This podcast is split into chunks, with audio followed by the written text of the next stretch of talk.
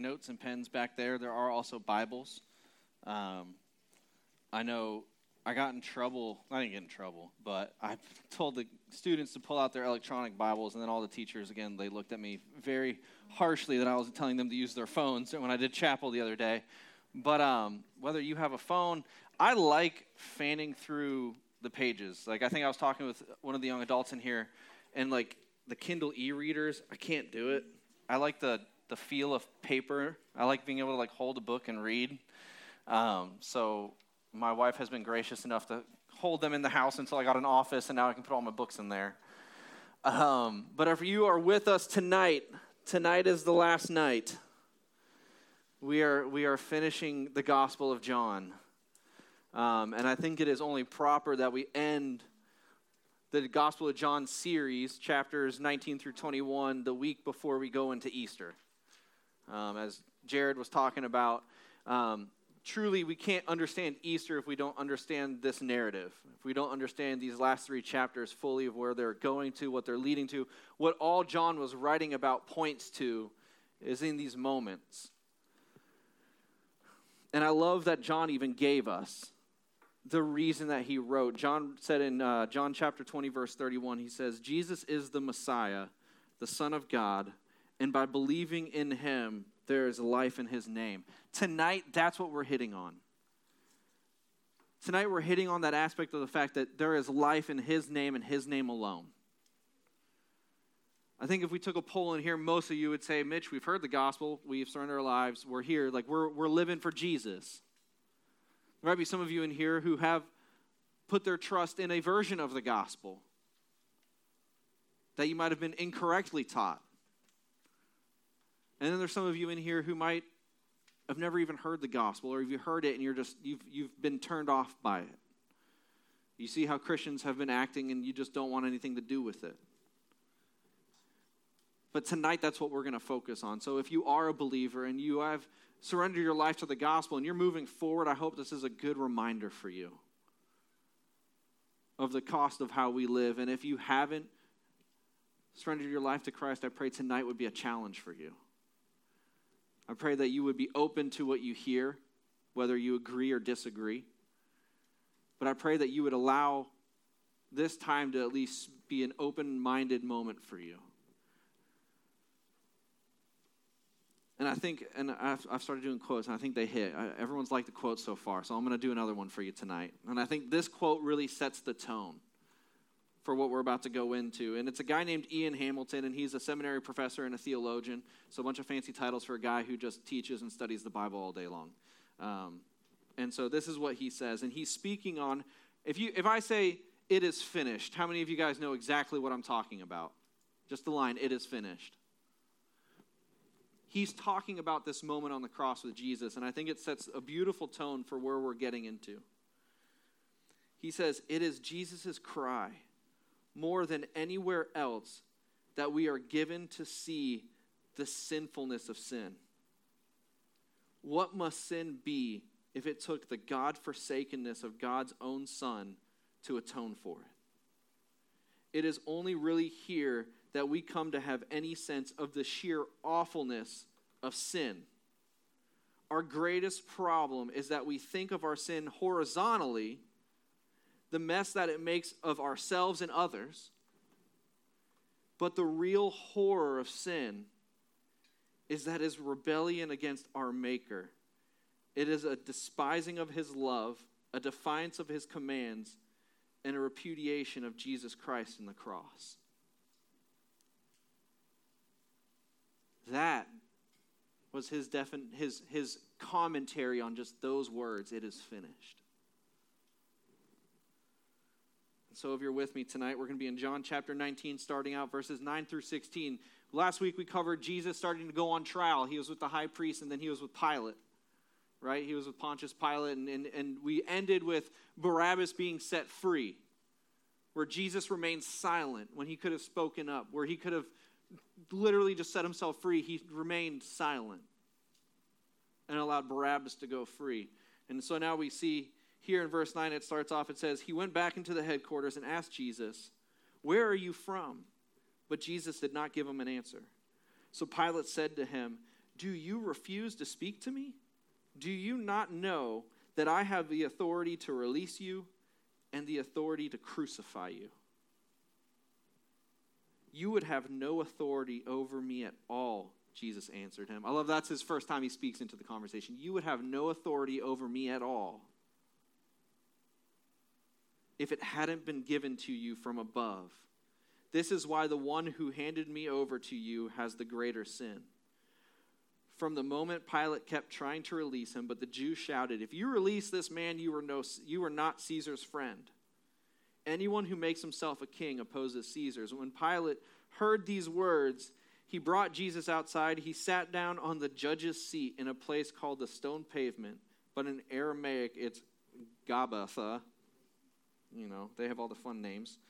Um, verse fourteen, it was the preparation day of the Passover. And that's key, and remember that. It was a preparation day of Passover. And it was about noon. Then he told the Jews, here is your king. They shouted, take him away, take him away, crucify him. Pilate said to them, should I crucify your king? We have no king but Caesar. The chief priests answered, and they handed him over to be crucified. I break for Pilate. Pilate has literally struggled the whole entire time with saying, I find no reason to crucify this innocent man. I find no fault in what he has said and what he has done. You guys have brought no evidence to the contrary outside of your emotions and that you hate him. Pilate is struggling deep to the point where we see it played out. We see this is how our culture is today. Most people don't have a genuine reason for hating Jesus or the gospel. They just have emotions behind the reasons they might hate it. They don't have a valid reason. They just have their emotions behind it. Pilate claims to have authority over Jesus, and yet Jesus says what? You would have no authority at all if it was not given to you from above. Pilate sits in the official judgment seat.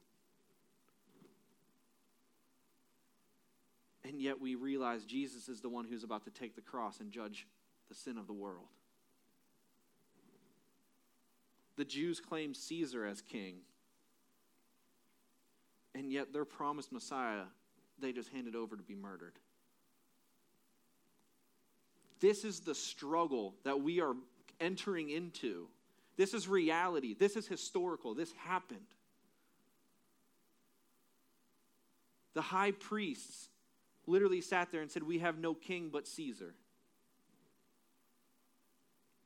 But I love that Jesus, his big point in this was, you would have no authority over me at all if it hadn't been given to you from above. That means that Pilate was given authority by who? God the Father. That's what Jesus is directly saying in this, in this moment. And it highlights such a beautiful, beautiful, beautiful reality for us. Why? Because when we look at Scripture, yeah, it's split up. You got the Old Testament, you got the New Testament, you got sixty-six different books.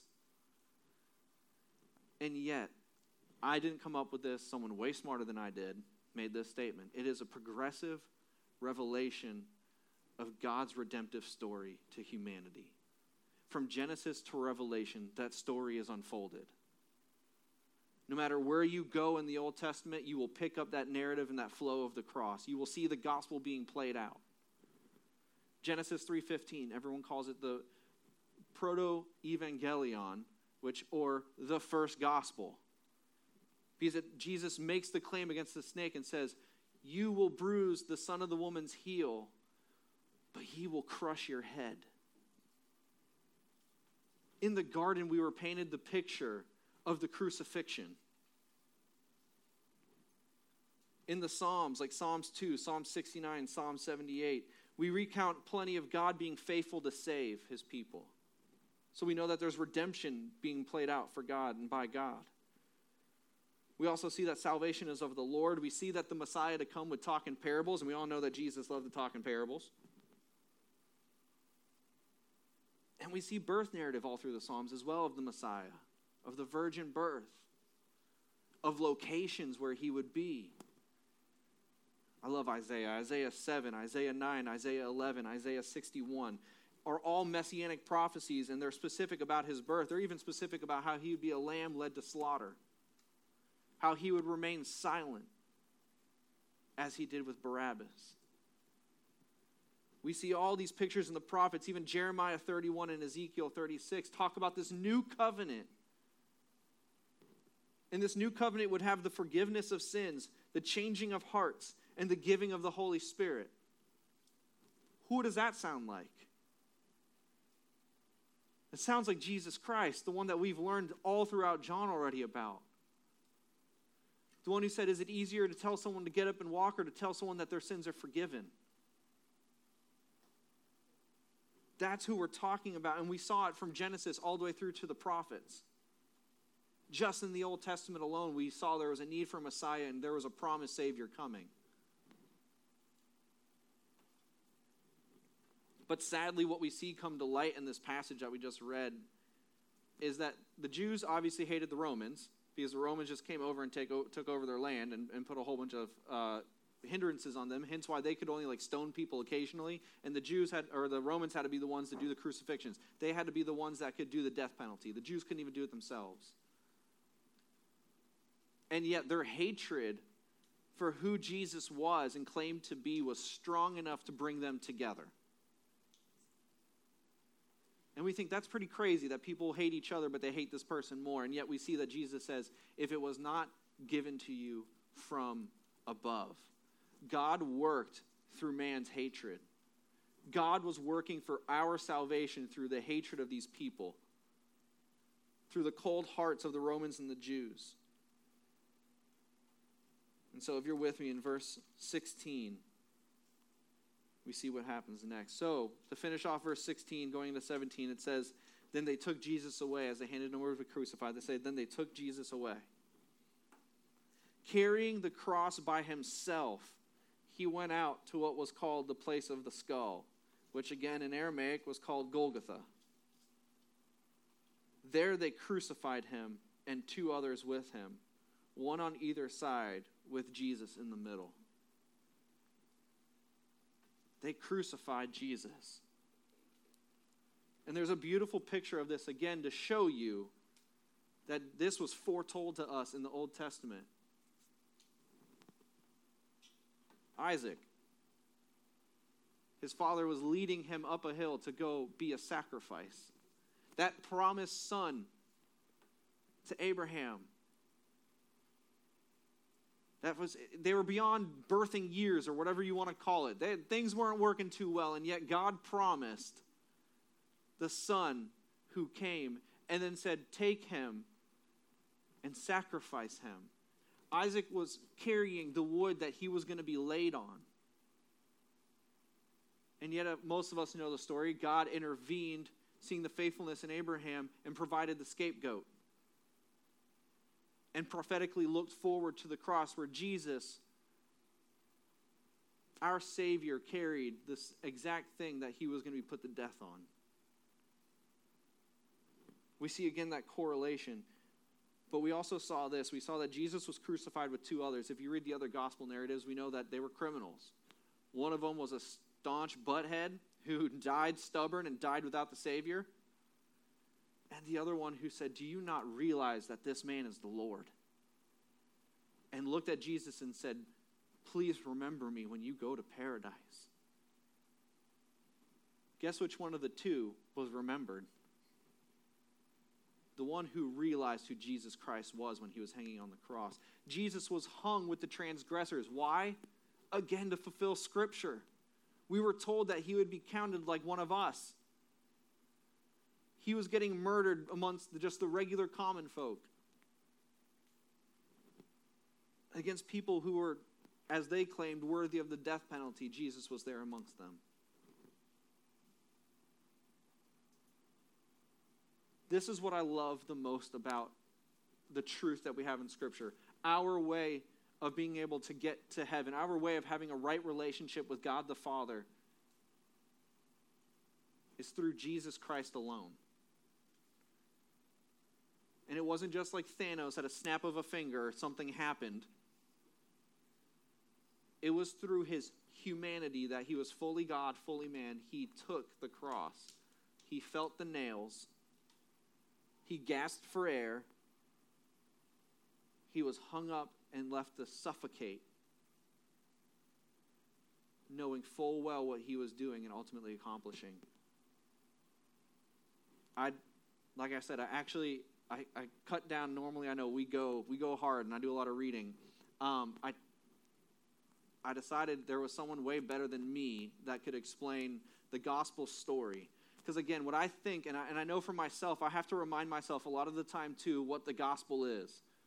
So don't, please, before we even start this video, if you're just going, I'm zoning out because I've heard the story multiple times, I know what Christianity is, I know what Jesus Christ came to do.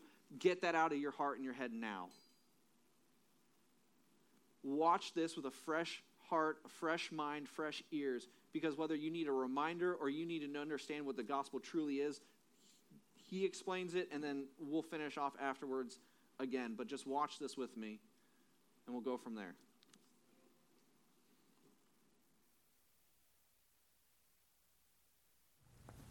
There are so many people in the world today that have heard about Jesus or about Christianity or about the church.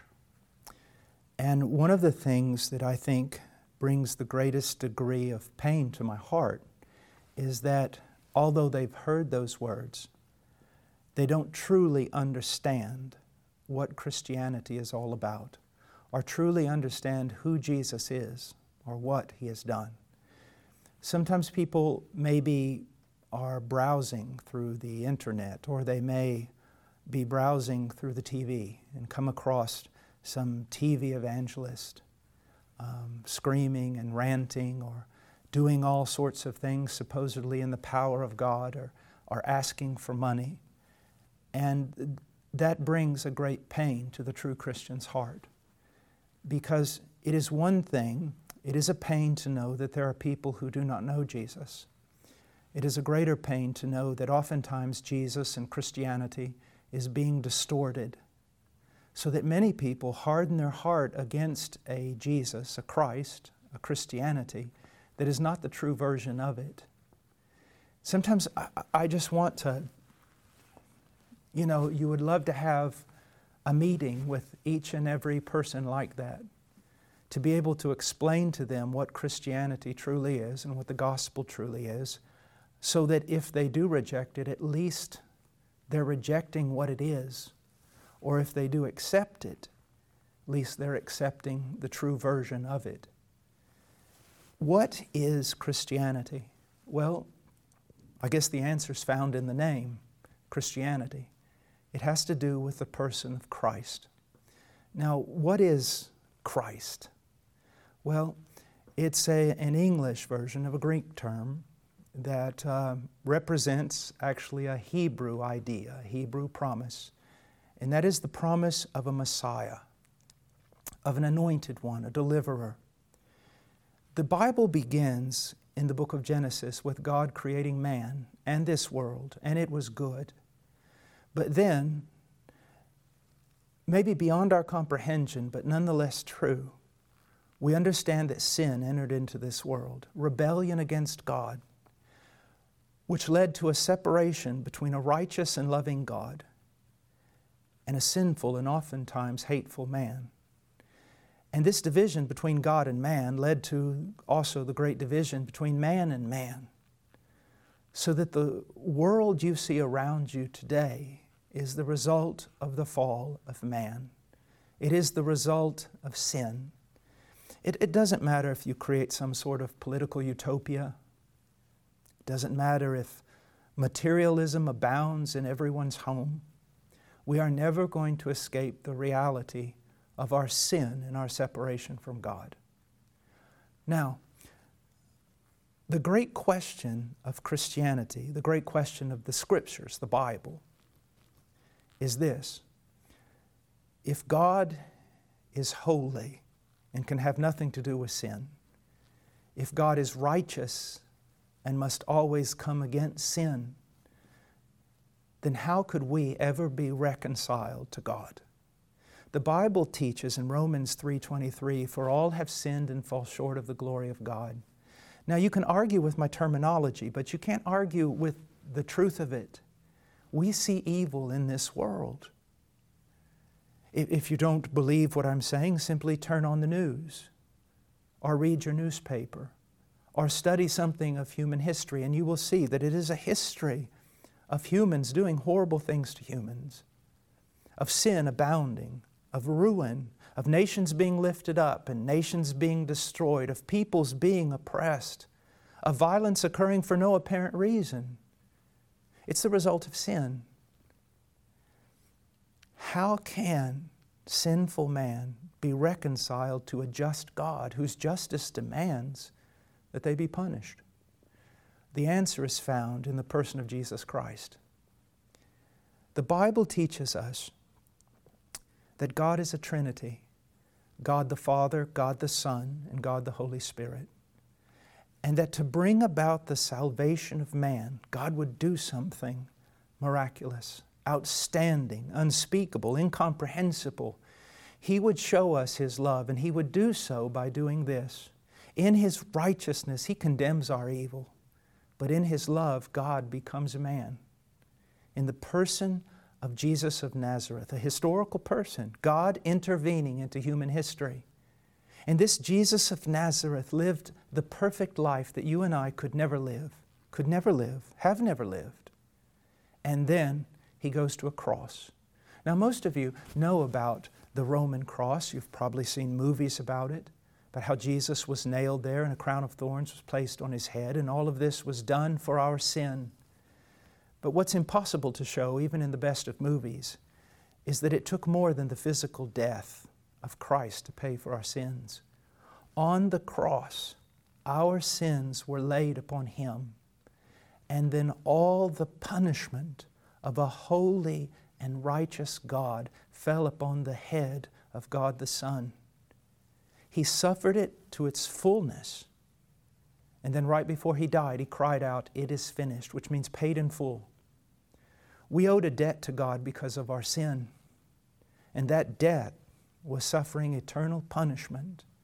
But on the cross, God Himself, He took our place, bore our sin, and suffered the wrath of God that we deserve.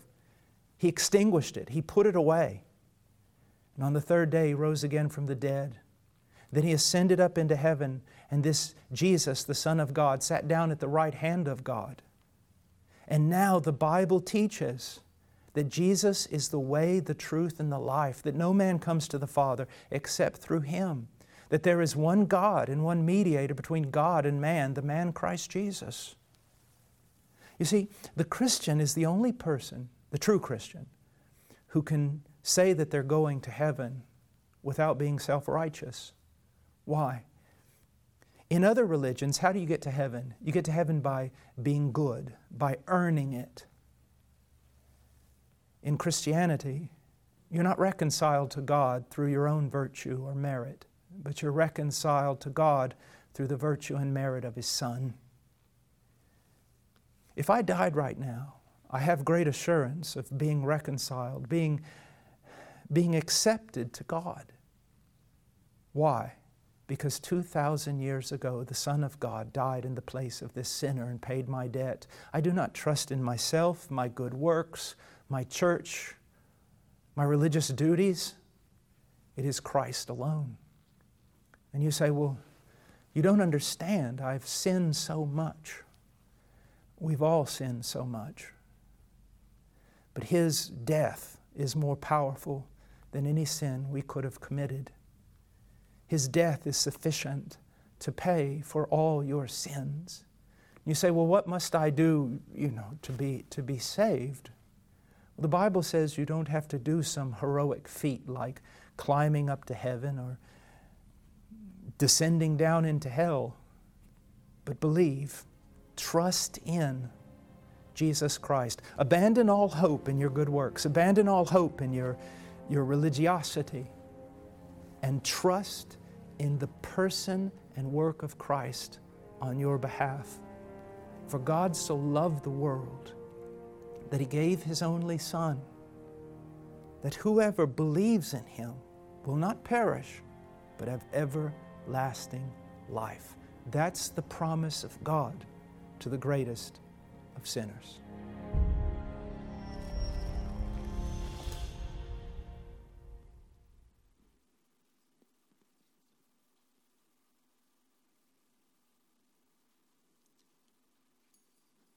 John chapter nineteen, verse twenty-eight through thirty, it says this. After this, when Jesus knew that everything was now finished, that the scriptures might be fulfilled, he said, "I'm thirsty."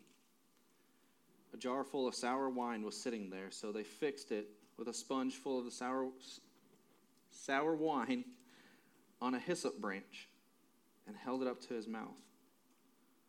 When Jesus had received the sour wine, he said, "It is finished," bowed his head, and gave up his spirit. See, I wanted you to remember that this was the preparation day of Passover, where hyssop was used heavily in a lot of the remembrance meals and a lot of the dishes that they did. Hyssop was a was a very prominent proponent to the Passover meal, for the Passover lamb. Because it was the blood of the lamb that they smeared on the doors in Egypt that saved their household. They had faith, and in that faith, they acted and put that blood on the door, and, and the angel of death came across and, and passed over those homes. Just as now Christ, drinking from that hyssop branch, died as our sacrificial lamb to pay for our sins. But I also love, because for regular people, they did give him a watered-down wine to kind of neutralize the pain during crucifixion. They had somewhat of a conscience, I guess. But for Jesus, it wasn't a watered-down wine. It was a sour wine. It had turned sour. It had lost its, its touch, because Jesus was fully cognizant. Jesus was fully aware of what he was doing. People try to teach that Jesus was hallucinating, or Jesus was drunk from the wine, or Jesus was X, Y, and Z to nullify the power of the gospel. But we know that sour wine wasn't the type of wine, nor was it a sip of a sponge that was going to get him tipsy. It was there so that he could be cognizant enough to say that it is finished, to fulfill, to fulfill the scriptures. We learned about it. Our good shepherd said he would lay down his life for his sheep, that he willingly would give his life for his sheep. Our eternal Passover lamb sealed the requirements of sin's cost. What Passover pictured, Jesus just fulfilled. That redemption. And unfortunately, in our day and age, people have spiritualized and created these different sects of what they consider to be Christianity still, to the point where they tweak the gospel. They want to make it more tangible for themselves so they can feel better of fitting it into their lives. But we see that the gospel is no illusion. We see that the resurrection was no nothing other than Jesus truly resurrecting bodily. And if you're with me, John chapter twenty, verses eleven through eighteen. It says, "But Mary stood outside the tomb crying, and as she was crying, she stooped to look into the tomb. She saw two angels in white sitting where Jesus' body had been laying, and one at the head and the other at where the feet were. They said to her, 'Woman, why are you crying?' 'Because they have taken away my Lord,' she told them, 'and I do not know where they have put him.' But having said this, she turned around and saw Jesus standing there, but she did not know it was Jesus. 'Woman,' Jesus said to her, 'why are you crying? Who is it that you are seeking?' Supposing he was the gardener, great. Um, she replied, 'Sir, if you have carried him away, tell me where you put him, and I will take him away.'" This is the best part, and don't miss verse sixteen. "Jesus said to her, 'Mary.' Turning around, she said in Aramaic, 'Rabbonai,' which means teacher." And then seventeen, "Do not cling to me," Jesus told her, "since I have not yet ascended to the Father. But go to my brothers and tell them that I am ascending to my Father and your Father, to my God and your God." Mary Magdalene went and announced to the disciples, "I have seen the Lord." And she told them what she had said to her, or what he had said to her. So many people claim that, you know, Jesus just rose spiritually. It was just Jesus' spirit that came back to the disciples. It was, it was this spiritual resurrection, this, this divine mysticism that we can turn into weird, cultish, occultic ways that we can, we can control now.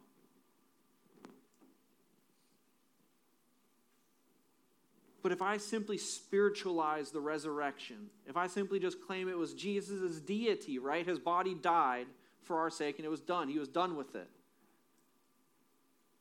I nullify all power that the gospel has.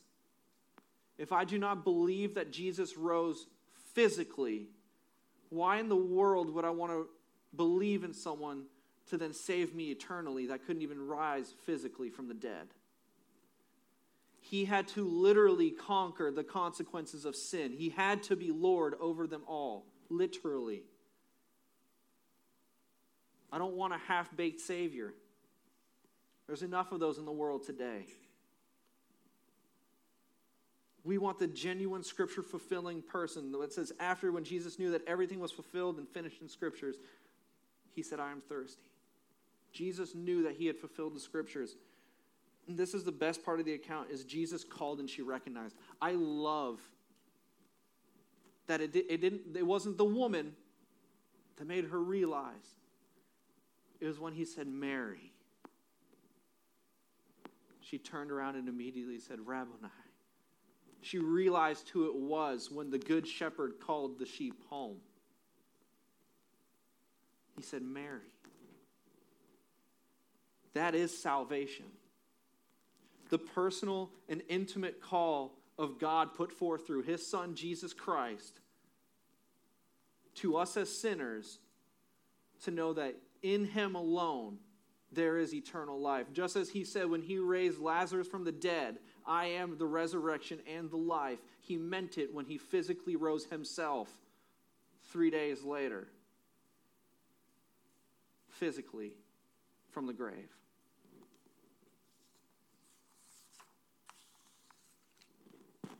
Sorry. John twenty-one twenty-five is the last scripture we're going to read. And I love that the Holy Spirit led John to say this. In verse twenty-five it says, "And there are also many other things that Jesus did, which, if every one of them were written down, I suppose not even the world itself could contain the books that would be written." Why is that? It's because John was being not exhaustive, but selective in what he wrote. Why? Because we know that he was empowered by the Holy Spirit to write down exactly what we needed to hear from John's point of view. He knew that John was going to write the seven I am statements. He knew that John was going to be very logical. He knew that John was going to be very straightforward with the scripture fulfilled that Jesus Christ had done. He worked through the person of John and who he created John to be to write this gospel the way he did. And I'll hearken you back to the verse that I read when we opened up in John twenty thirty-one. It says, "Jesus is the Messiah, the Son of God, and by believing in him, there is a life in his name." That's what John said he wrote this gospel for. So when we go into our groups tonight, when you guys discuss and talk and break down, whether it's the questions on there or you have something burdening your heart even more from this, I want to reiterate what Paul said. Not Paul, but Paul. Paul did write some of these, actually. It's in Romans. But anyways, we're all sinners. We are all sinners and we all fall short of the glory of God, Romans three twenty-three. And we are told that the penalty of that sin is death. Physically and spiritually is death. But the gift of God is eternal life through Christ Jesus. Romans six twenty-three. And then we are told if we believe in our hearts that Jesus died and rose again, and with our mouth confess that he is Lord, we shall be saved. Romans ten nine and eleven. And this is my favorite. All of it's my favorite, but this part really just gives the capstone. Because I think people in here question who the gospel's for. Like he said, that you sin too much. Anyone who calls on the name of Jesus Christ will be saved, Romans ten thirteen. Anyone who calls on the name. And like I said, that call's still going out today. To every single sinner in this room, including the one standing on this stage, that gospel call goes forth. It's an intimate call. It's a personal call. It's an eternal call. To say, surrender your life to me. Like John three sixteen, you shall have eternal life. I want to leave you with these three points, or two points, sorry, I got ahead of myself. Point number one is, regardless of how messed up we are or how many times we mess up, God's love is greater. If you think you're too far gone to have a relationship with Jesus, you're not. We know from other accounts that he shed every single drop of blood to pay the price. He didn't hold one drop back. He didn't go, down ninety-nine percent. They got to get the one. He said, no, I gave one hundred percent of who I was physically and spiritually for this. And number two, salvation is complete in Jesus. And if he completes it, he can and will keep it eternally. Do not question the reality of what Jesus does through the gospel. As Pastor Jeff says, if you are his, I love that. I love that he always says, if you are his, it's only through Jesus claiming me as his own that I now can claim Jesus. He is Lord.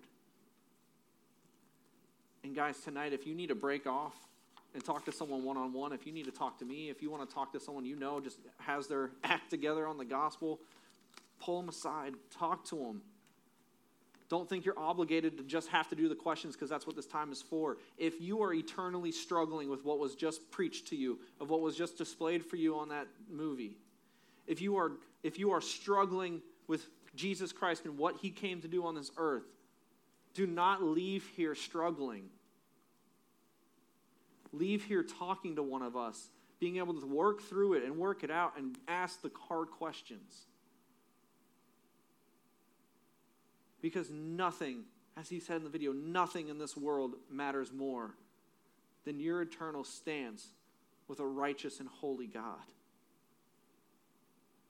And it is through his perfectly balanced love that he sent his son to die on the cross for us. I'm going to pray, and then we can go into groups. Like I said, the questions are back there, Bibles are back there, pens are back there. Um, but we'll pray, and then we'll go into that time. And I also encourage you, if you're sitting with a bunch of people you know, tonight's probably the best night ever to sit with people you might not know, because God might have knowledge given to you that they might need to hear. You might have a perspective they need. Or you might need something from them. Let's bow. Father, thank you for today. Thank you for this moment in time where, again, I pray none of this is me. I pray none of this is Paul Washer. I pray that all of it is your word. All of it is your truth. And I pray that they are, we're all challenged, whether it's to remind ourselves of what your son did on the cross or to hear it afresh to the point where it convicts us. But God, this is the whole reason any of us are even in this room, is because of we are either curious or we are encouraged by Christ Jesus. Lord, I pray that the questions lead to good conversations, and I pray that you just pound hearts tonight. I pray that you rip them to shreds, stone cold hearts ripped to shreds, to be given warm ones, new ones, like you say in the new covenant, Lord. Forgiven hearts. We are all sinners, and yet you showed your love to us, that while we were still sinners, you sent your son to die on the cross. Lord, we love you and we thank you. We pray this all in your son's name, Jesus. Amen.